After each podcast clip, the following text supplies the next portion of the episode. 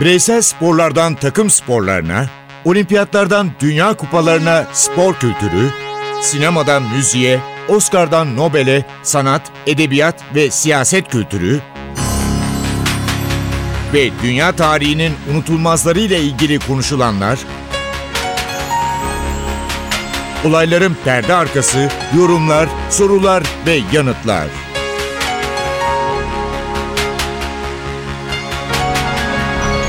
Ercan Taner ve Mert Aydın'la Ateş Arabaları başlıyor.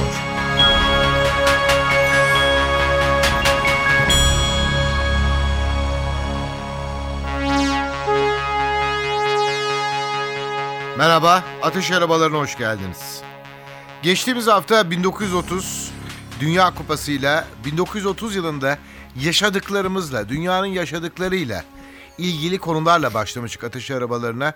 Bu kez sırada 1934 Dünya Kupası var. Evet 4 yıl sonrasında 1930'da Uruguay'ı 4 yıl önce 1930'da Uruguay'ı şampiyon bırakmıştık. Ama 1930 yılında hepimiz hatırlıyoruz ki özellikle ekonomik buhran nedeniyle Avrupa'dan yeterli katılım olmamıştı. Bundan dolayı Uruguay çok kızgındı. Dünya Kupası zaferi güzeldi ama Güney Amerika'ya teşrif etmeyen Avrupalılara karşı bir çeşit nefret duygusu geliştirmişlerdi. Bu yüzden de 1934 Dünya Kupası'nın İtalya tarafından organize edilmesine yanıt verdiler hemen. Gitmeyeceklerdi. Bu inat yüzünden Uruguay daha uzun süre Dünya Kupası'ndan uzak kalacaktı. Bu inat devam ederken dünyada tabii ki siyasi gelişmeler yavaş yavaş yeni bir savaşın ayak seslerini hepimize duyurmaya başlamıştı. 1934 yılında Almanya hareketliydi. Birinci Dünya Savaşı'nda aldığı ya da zorla ona kabul ettirilen yenilgi Almanya tarafından unutulmuyordu. Bu da Adolf Hitler ve arkadaşlarının bayağı işine gelmekteydi. Bu arada tabii ki Dünya Kupası'nın yapıldığı İtalya'da da Benito Mussolini ve arkadaşları vardı. Adolf Hitler'in çok yakın arkadaşı, faşist parti, faşist düzen Dünya Kupası'nı kullanma niyetindeydi. Ve İtalya milli takımı çok güçlü bir kadroyla turnuvaya katılıyordu. Teknik direktör Vittorio Pozzo vardı. Pozzo çok çok önemli, çok disiplinli bir teknik direktördü. Ancak Benito Mussolini ile pek fazla anlaşamıyordu. Ancak diğer taraftan İtalyanlar Güney Amerikalı birçok yıldızı İtalyan yaparak, büyük büyük dedelere kadar inceleyerek, İtalyan haline getirerek biraz da antipatik bir görüntü çiziyordu. Mesela 4 yıl öncesinde Arjantin'le final oynayan ve tekmeleriyle ünlü Luis Monti büyük büyük dedeleri sayesinde İtalya milli takımındaydı. Onun yanında Raimondo Orsi ve Enrico Guaita da Arjantin'den İtalya'ya neredeyse transfer olmuşlardı. Bu şu anlama gelebilirdi. İtalya Dünya Kupası'nı almak için elinden gelen her şeyi yapacaktı. Hatta Benito Mussolini bile bu kupanın alınmasının şart olduğunu, hatta oyuncuların bile bu kupayı alamazlarsa başlarına neler gelebileceğini tatlı bir dille onlara aktardı. Çok ilginç bir cümle var. 1930'un finalini yöneten hakem Belçikalı John Langenu yıllar sonrasında 1934 için şöyle demişti. İtalya kazanmak istedi. Bu da doğaldı. Ama bunun öyle görünmesine çok izin verdiler. Doğru. Ve 1934 Dünya Kupası'nda tabii ki katılımcı sayısı yine çok yüksek değildi ve şöyle bir şey yapıldı. İlk ve son kez hiçbir grup maçı yapılmadı. Doğrudan elemelerle başladı. Ve bu yüzden de sadece bir maçlığına İtalya'da turnuvaya katılan takımlar karşımıza çıktı. Sadece bir maçlığına. Evet bunlardan biri de Brezilya bu arada. Brezilya ilk turda İspanya'ya 3-1 yenilip ülkesine geri dönmek zorunda kaldı mesela. Brezilya bunu yaşarken Almanya siyasi anlamda bunları yaşarken tabii ki dünyada yine sanat devam ediyordu, edebiyat devam ediyordu ve Luigi Pirandello Nobel Edebiyat Ödülünü kazandı. Evet ünlü İtalyan oyun yazarı kendine has oyunlarıyla eserleriyle dikkat çekiyordu ve 1934'te Nobel Edebiyat Ödülünü kazandı. Nobel Fizik Ödülü bu yıl hiçbir kimseye verilmedi. Hani derler ya ödüle layık eser bulunamadı. Mansiyon da verilmedi. Nobel Kimya Ödülü ağır hidrojenin keşfi nedeniyle Harold Clayton Urey'e verildi. Fizyoloji veya tıp ödülü karaciğer tedavisiyle anemide kan hastalıklarındaki karaciğer tedavisi ile ilgili çalışmalarından dolayı George Hoyt Whipple, George Richards Minot ve William Perry Murphy'ye verildi. Nobel Barış Ödülü ise bir İngiliz politikacıya Arthur Henderson'a verildi. Henderson'ın silahlanma karşıtı çalışmaları bununla ilgili topladığı konferans nedeniyle verildi. Ancak Henderson ödülü aldıktan bir yıl sonra hayatını kaybetti. Bunu da belirtelim. Tüm zamanların gelmiş geçmiş en büyük aktör olarak kabul edilen bir isim var. Oscar ödüllü bir sanatçı. Ve o yıllarda yine sinema akademi ödülü 1999 yılında Clark Gable için gelmiş geçmiş en iyi aktör olarak değerlendirilmesi ve ödül verilmesi kabul edildi. Evet. 1930'lardan bahsediyoruz ve Clark Gable'dan. 1934'te Oscar ödüllerinde en iyi erkek oyuncudan söz açılmışken ünlü İngiliz oyuncu Charles Lawton en iyi erkek oyuncu ödülünü 8. Henry'nin özel yaşamı filmiyle elde etti. En iyi kadın oyuncu ödülü ise ilginç. Çok o zamanın genç bir oyuncusu Catherine Hepburn tarafından kazanıldı. Catherine Hepburn toplam daha sonra da 3 kere daha kazanacak 4 kez en iyi kadın oyuncu ödülü kazanarak bir rekorunda sahibi. Ve ilk ödülü 1934 yılında daha genç bir oyuncuyken. En iyi sanat yönetmeni dalında William Darling Cavalcade filmiyle en iyi yardımcı yönetmen William Tummel olurken kamerada, sinematografide Silahlara Veda filmiyle Charles Bryant Lang, yönetmen olarak ünlü yönetmen Frank Lloyd Cavalcade filmiyle en iyi başarılı isimler oldular. En iyi film dalında ise yine Fox şirketinin yaptığı Cavalcade filmi en iyi film dalında Oscar'ı götürdü. En iyi senaryo dalında ise Robert Lord One Way Passage filmiyle Oscar'ı elde etmiş oldu. Avrupa'da ne oluyordu? Avrupa'da enteresan kara ve demir yolu yapımı bayağı hızlandı. Trafik ışıkları artık her yerdeydi, geliştirilmişti.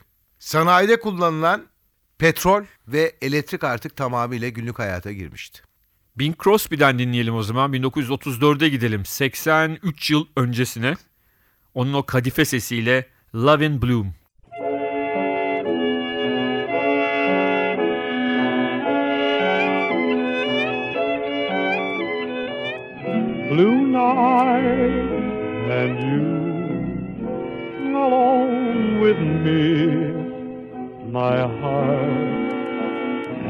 Never known such ecstasy. Am I on earth? Am I in heaven? Can it be the trees that fill the breeze? with rare and magic perfume.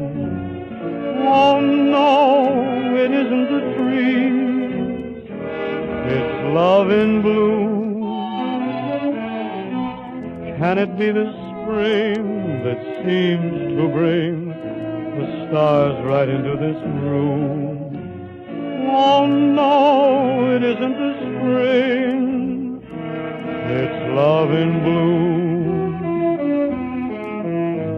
My heart was a desert.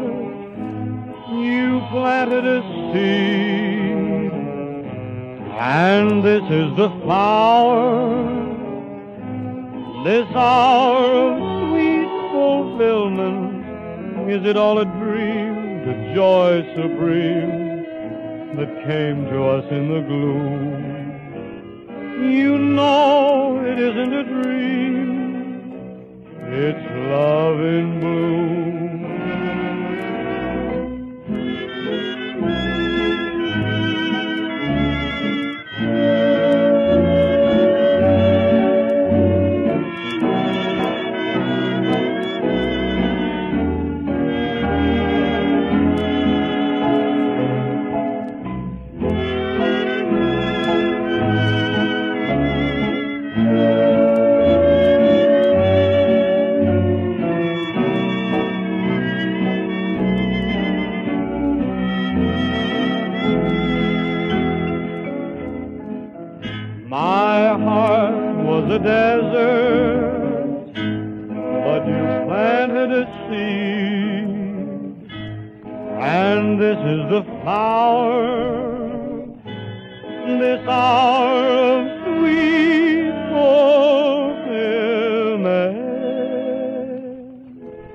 is it all a dream? The joy supreme that came to us in the gloom.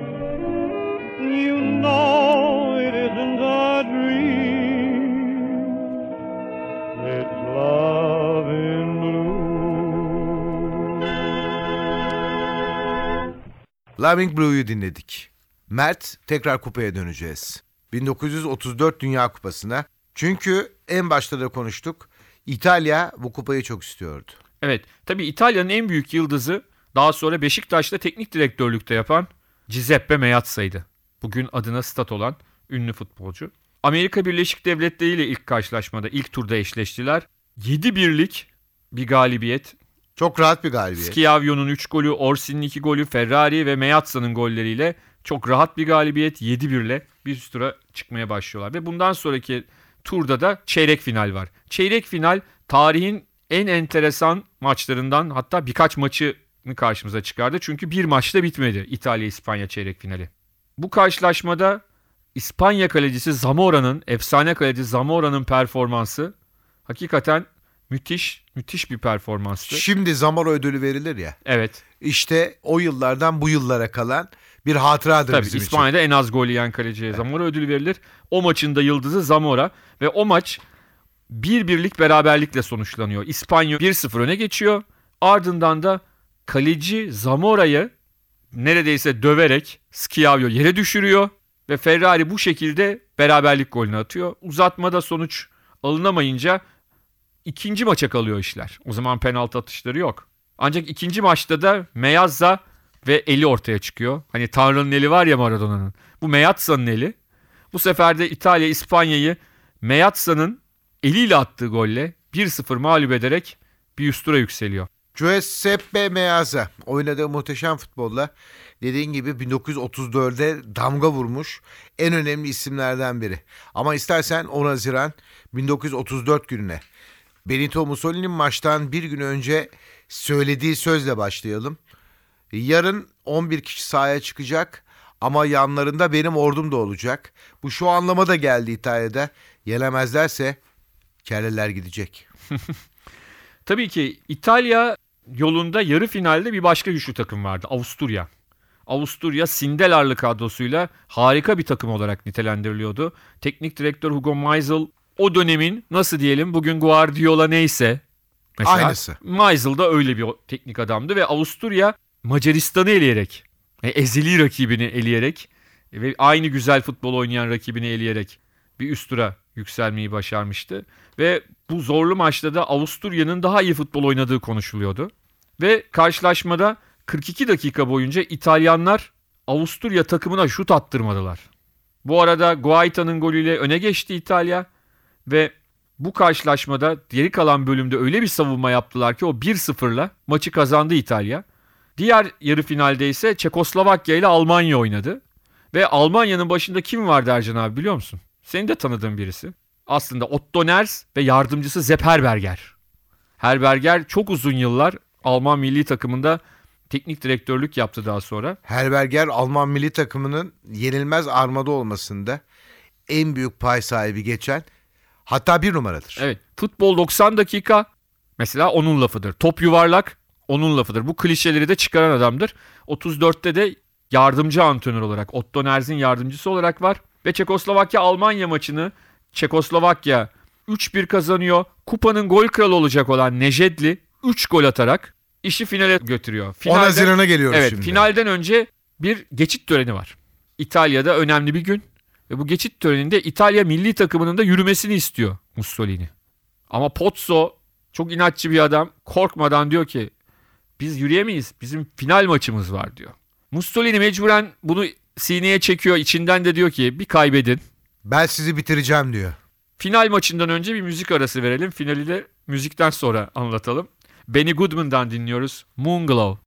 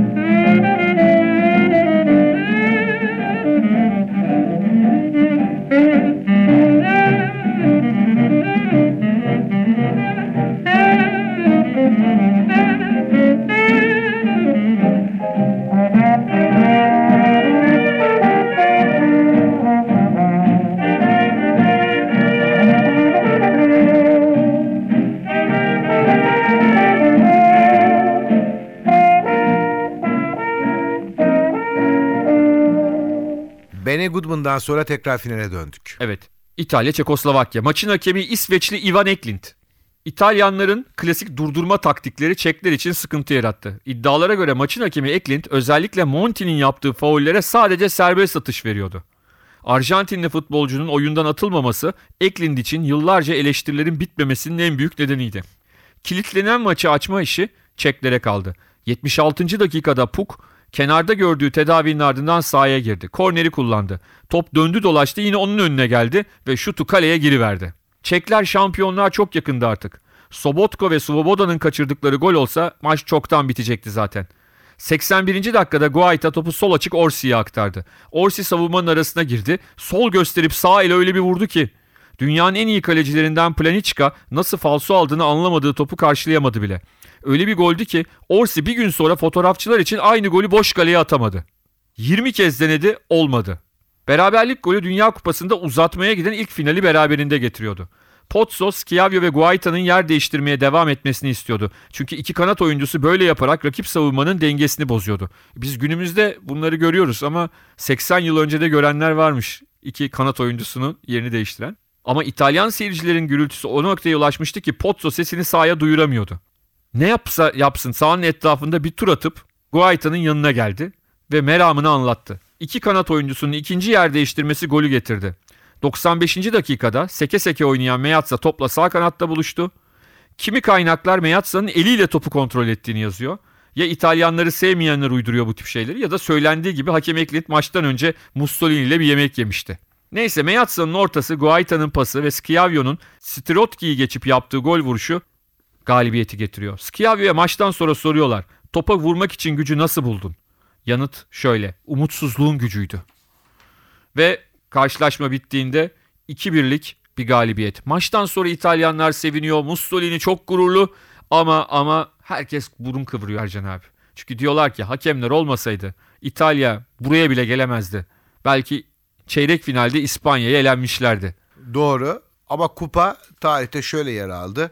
1934 Dünya Kupası'nı İtalya aldı. Ve 1934'ten Dünya Kupası'na dönmeden istersen abi şarkımızı da çalalım. Duke Ellington'dan Cocktails for Two.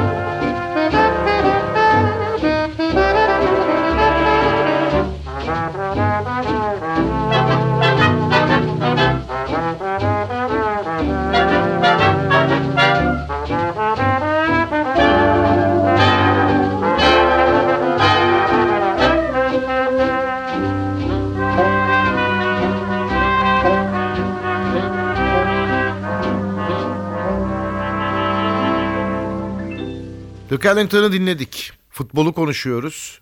Dünya Kupası'nı İtalya aldı. Ama devletler arasında artık siyasi dengeler yavaş yavaş değişmeye başlamıştı. Adım adım savaşa gidiyoruz. Bunu 1938'de göreceğiz. Devletler arasında artık siyasi dengeler bozulmuştu. Dünya Savaşı'ndan sonra sınırlar çizildi ama milliyetçilik ilkesine uyulmadığı iddia ediliyordu. Çekoslovakya ve Yugoslavya. Bu çizgiler çizildikten sonra Çekoslovakya ve Yugoslavya'nın ortaya çıkması. Almanya, İtalya ve Japonya birbirlerine çok fazla yaklaşmışlardı. Özellikle askeri yönden. Barışı korumak için Milletler Cemiyeti'nin çabası yetmiyordu. Savaşa sanki çeyrek vardı. Doğru. 1934 yılına kadar ülkede unvanlar vardı. Ercan Taner yoktu. Mert Aydın da yoktu. Yoktu. Zaten biz yoktuk da. Olsaydık da adımız başka olacaktı. Yani ne olacaktı? Ercan Taner Ziyaoğlu Ercan olarak tanınacaktı. Evet. Ben Ergünoğlu Mert olarak tanınacaktım. Ama ne oldu? 1934 yılında soyadı kanunu çıktı. Ve ülkede Herkesin bir soyadı oldu. Evet herkesin bir soyadı oldu.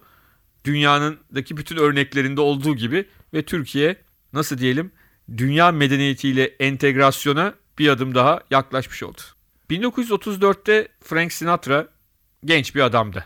Daha henüz ünlü değildi. Hep biz tabii o yıldan şarkılar veriyoruz ama bir Frank Sinatra çalmadan da programı kapatmayalım. O kadar da beklemeyelim. Ta 50'li yıllardaki programlarımızı Şöhret olacak da 1950'de o- biz onu şöhret yapacağız diyelim. Yapacağız, daha yapacağız. Şimdilik o zaman bir Frank Sinatra klasiğiyle programımıza noktayı koyalım Ercan abi. Ben Ercan Taner Ben Mert Aydın. Ve karşınızda Frank Sinatra.